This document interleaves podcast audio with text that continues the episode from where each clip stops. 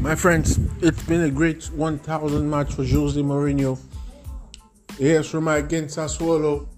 This is your 60 second roundoff.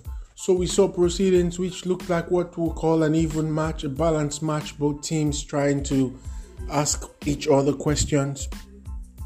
But sometime during the match, we saw Tammy Abraham press forward, asking questions, and he forced an error from the Sassuolo defensive side who considered a free kick.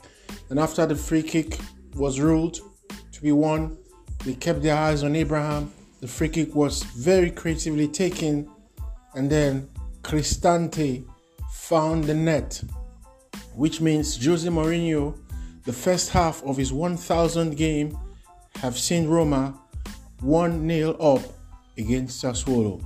See you soon. My name is McDonald Amran. Bye bye.